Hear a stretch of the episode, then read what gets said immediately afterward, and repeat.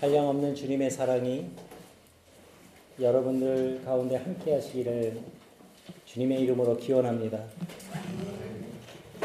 저는 그 가을이 들어서면서부터 어, 하나님의 사랑에 대해서 설교해야 되겠다. 계속 생각을 했습니다. 그 그런데 그 설교가 굉장히 어려웠습니다. 준비를 하는데. 어, 왜 그러냐 하면 그 어, 제가 그 하나님의 사랑이라는 제목으로 설교를 너무 하고 싶었는데 그게 어려웠었던 이유가 뭐냐면 제 마음에 가득 채워주시는 그 만족과 기쁨과 그 감사를 표현할 방법이 없었습니다. 그거를 설교, 그러니까 언어, 언어를 통해서, 말을 통해서 어, 제가 느끼고 또 누리고 있는 그 하나님의 사랑을 표현한다는 게 어, 불가능하게 생각이 됐습니다. 그래서 굉장히 고민을 하다가 아 오늘은 그 하나님의 사랑에 대한 설교를 말씀을 해야 되겠다. 그런데 그 본문을 잡을 수가 없었어요. 그러다가 우연히 이번 주간에 어, 이 로마서의 말씀 평소에도 너무나 잘 알고 있던 그런 말씀입니다만은 이 말씀을 통해서 어, 성령께서 인도하시고 또 여러분들과 함께 이 하나님의 사랑에 대한 말씀을 나누도록 인도하신 줄로 믿습니다. 저는 그 어, 제 신학교 동기들이 어, 많이 있는데 제 동기들 신학교 동기들 중에 보면 참 부러운 그런 목사들이 참 많아요. 그러니까 뭐 소위 말해서 아주 성공적인 목회를 하고 있는 친구들도 있고 또 정말 전 세계를 다니면서 막 집회를 인도하고 또 정말 누가 봐도 이렇게 아주 훌륭한 어, 목사로 활동하고 살아가는 그런 친구들을 어, 좀 보는데 솔직히 저는 굉장히 그 친구들이 부럽습니다. 나도 목사인데 내가 하나님께 받지 못한 그런 은사 어, 그것을 가지고 정말 하나님의 일을 힘있게 해나가는 그런 친구들을 보면 너무 부럽고 어, 때때로는 좀 샘이 나기도 합니다.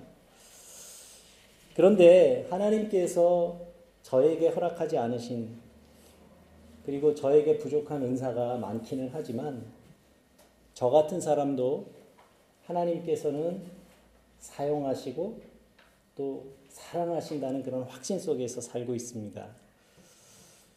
제가 그 목사에게 설교를 준비하는 것은 아, 굉장히 어려운 일인 것 같아요. 설교를 매주 하는데도 설교 준비는 참 어렵습니다. 그런데 그 제가 저의 설교를 어, 그러니까 설교가 거듭나게 된 그런 계기가 있었어요. 독일 교회에서 심호할 때 어, 독일어도 제가 잘 못하지만 그 독일 분들 앞에서 이렇게 설교를 했는데 은혜를 못 받으시는 거예요. 그러니까 예배 끝나고 나면 알거든요. 예, 설교자는 알아요. 근데 은혜를 못 받는 거예요. 그래서 야, 이게 언어 문제만은 아닌 것 같고, 어디에 문제가 있는 걸까? 제가 생각하기에는 꽤 괜찮은, 원고가 꽤 괜찮은 원고였어요. 어디에 있는 걸까? 고민을 많이 했습니다. 그런데, 어, 이렇게 주일이 계속 그 지나가면서 제가 깨닫게 된 게 하나 있어요. 한국분, 한국교회에서는 할 수 있는 설교가 독일 교회에서는 할 수 없는 설교라면 그 설교는 문제가 있는 설교인 거예요.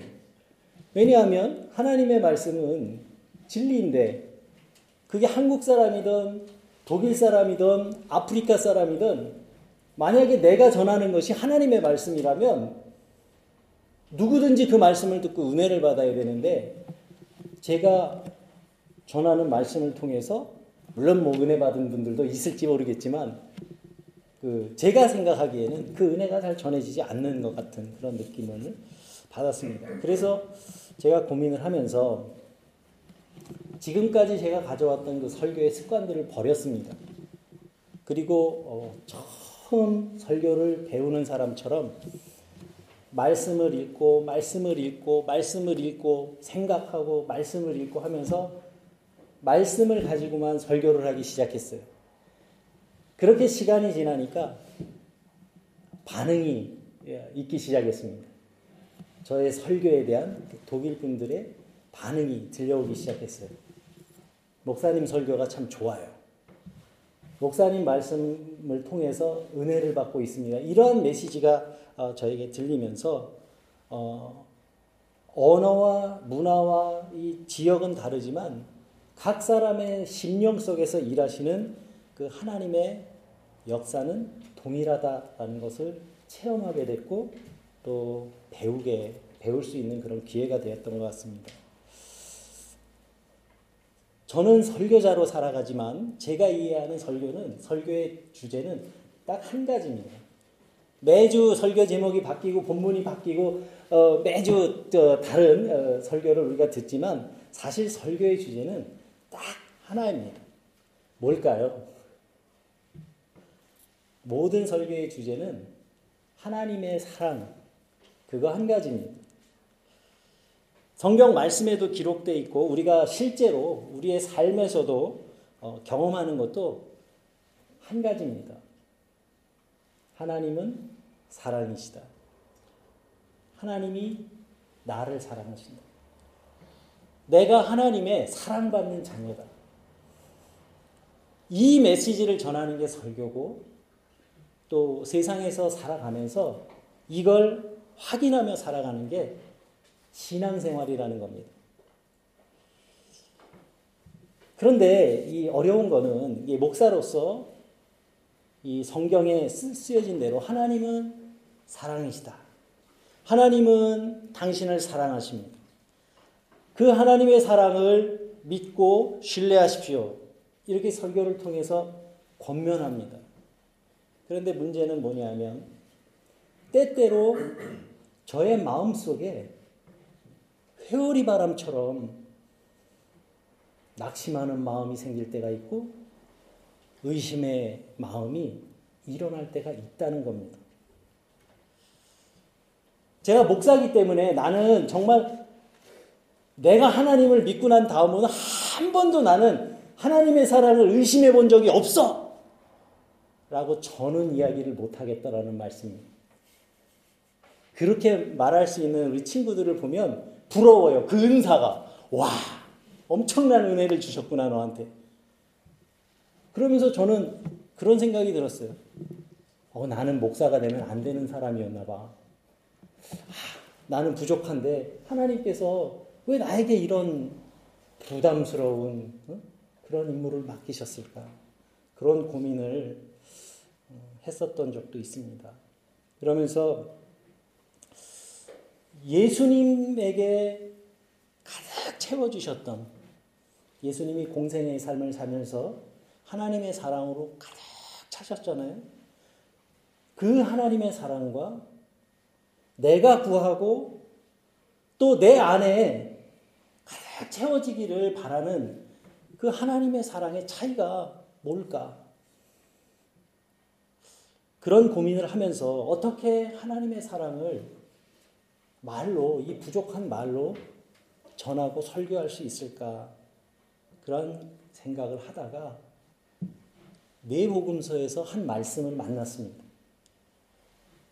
네 복음서에는 예수님께서 세례를 받으신 이야기가 나와요. 그거는 마태, 마가, 누가, 요한복음 모두 나옵니다.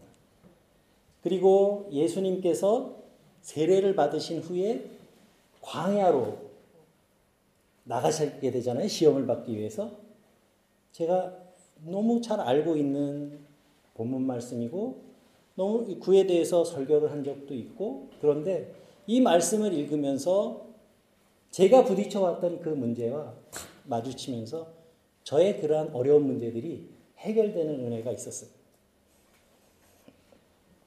신약 성경에 보면 예수님께서 이 공생애를 시작하시기 전에 먼저 세례 요한의 세례를 어, 받으십니다.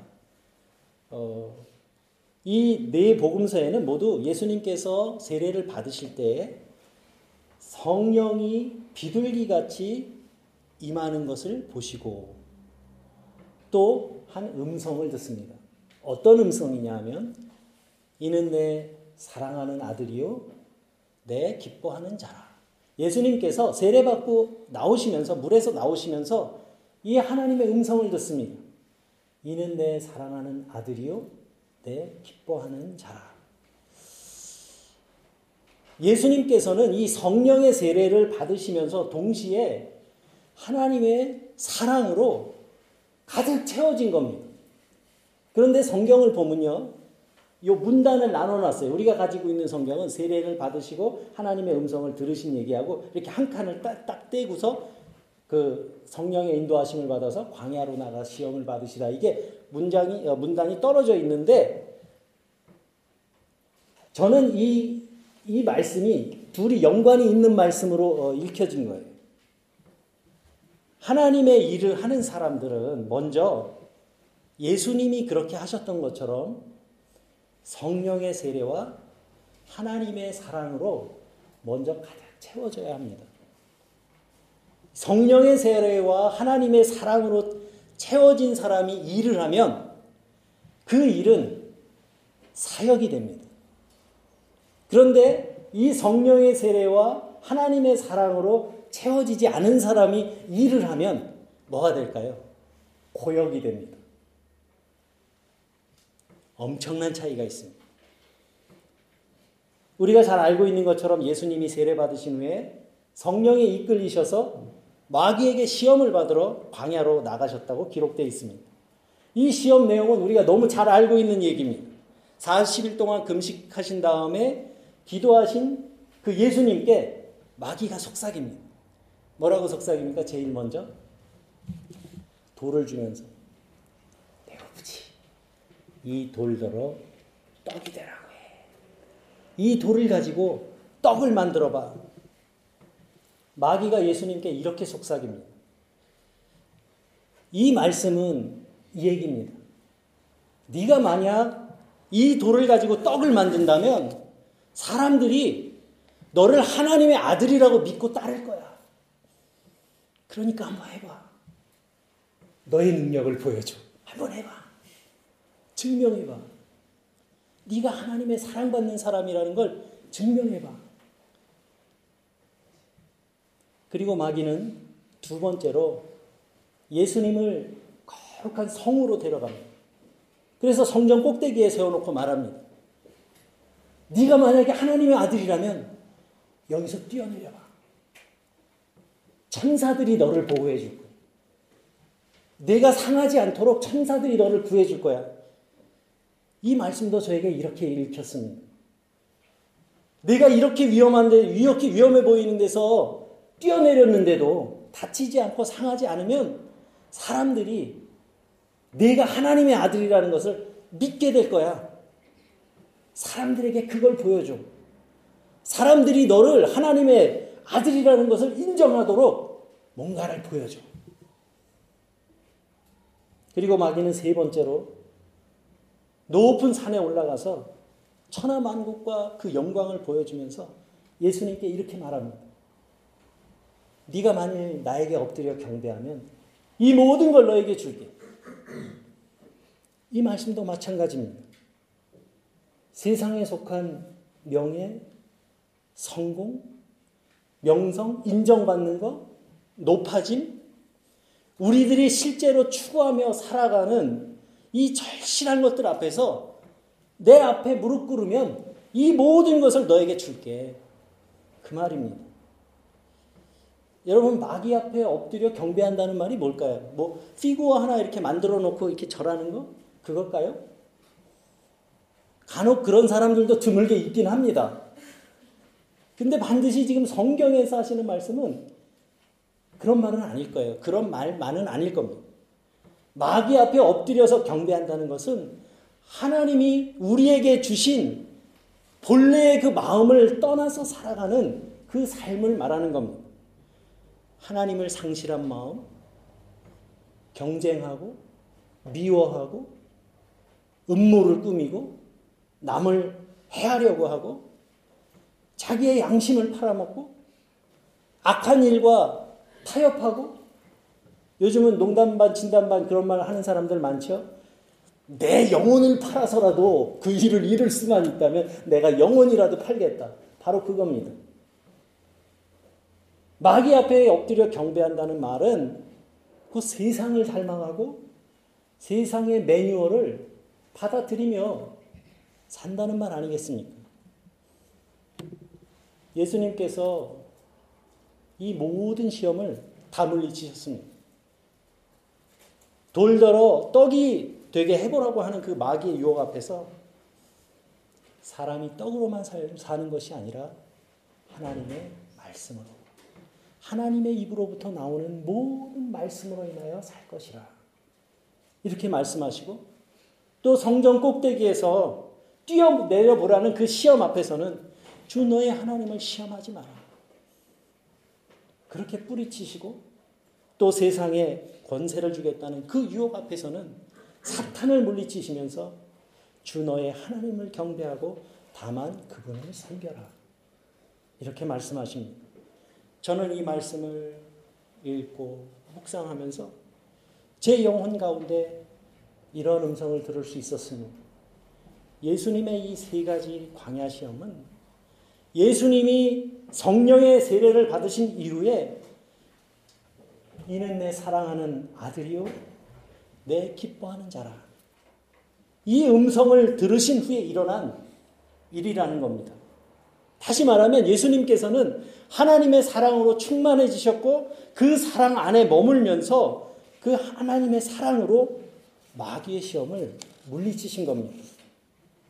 그리고 예수님이 시험을 물리치시는 그 말씀 뒤에는 마치 노래의 후렴구처럼 이러한 말이 생략된 걸로 제 눈에 들어왔습니다.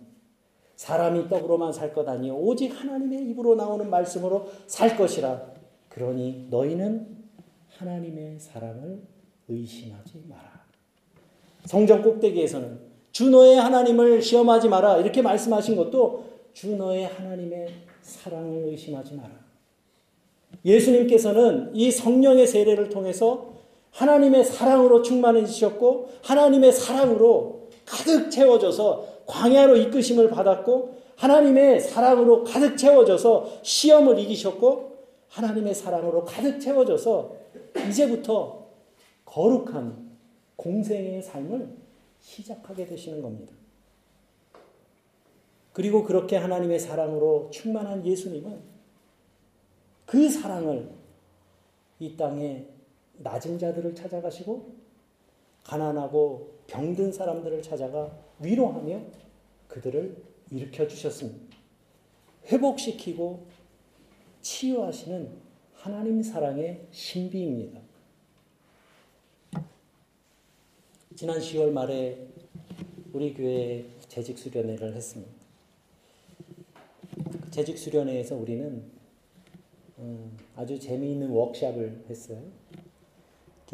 여덟 분의 우리 재직분들이 모여서 하면서 한 분을 이렇게 앞에 아, 앞에 앉혀놓고 우리 삥 둘러서서 이분을 칭찬하는 이야기를 한 가지씩 돌아가면서 했어요.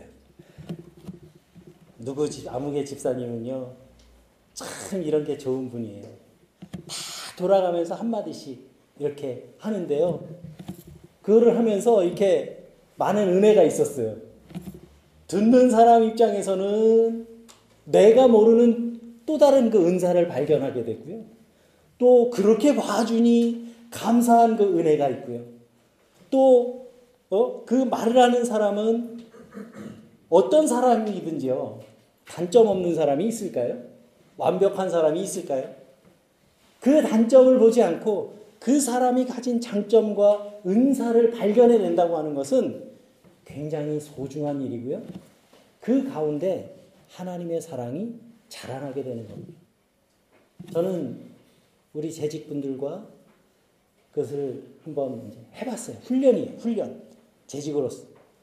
그리고 제가 바라는 것은 우리 재직들이 이제 교회 안에서 우리의 교우들과 함께 그런 하나님의 사랑, 하나님이 각 사람에게 주신 그 은사를 발견해내고 또 그것을 키워내고 우리 공동체를 위해서 우리가 마음을 모아서 함께 사용할 수 있는 그러한 일들을 만들어 나가기를 바라는 겁니다. 여러분, 그렇게 하나님의 사랑이 자라나는 곳, 우리가 그 하나님의 사랑을 알게 되면 우리가 발을 딛고 살아가는 그곳이 천국이 됩니다. 남에게 보이려는 마음, 또 다른 사람과 경쟁하는 마음보다는 오늘도 여러분들의 영혼의 속삭이는 주님의 음성에 귀 기울이시기 바랍니다. 하나님께서는 여러분들에게 끊임없이 말씀하십니다. 이는 내 사랑하는 아들이요. 내 기뻐하는 아들이라. 이는 내 사랑하는 딸이요. 기뻐하는 딸이라. 여러분 세상에서 만나는 그런 일들로 인해서 하나님의 사랑을 의심하는 여러분들이 되지 않으시기 바랍니다. 어떠한 삶의 조건과 환경 가운데 있을지라도 하나님의 사랑을 의심하지 말고 그 사랑 안에서 충만하게 채워지시는 저와 여러분들이 되시기를 주님의 이름으로 간절히 축원합니다. 함께 기도드립니다.